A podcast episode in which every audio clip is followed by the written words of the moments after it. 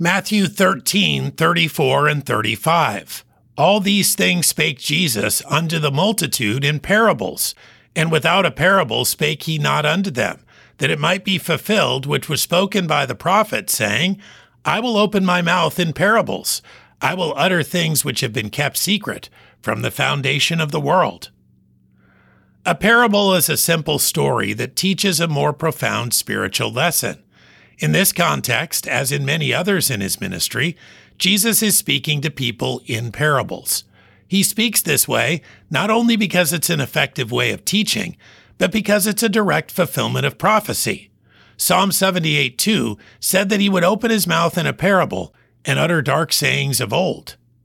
People familiar with the scriptures in Israel would finally come to grips with their meaning, if not at this moment, as Jesus' ministry continued and he died and rose from the dead. He reveals the meaning of some parables himself in Matthew. We understand others because we have the privilege of having access to the completed scriptures. Matthew 13, 34 and 35.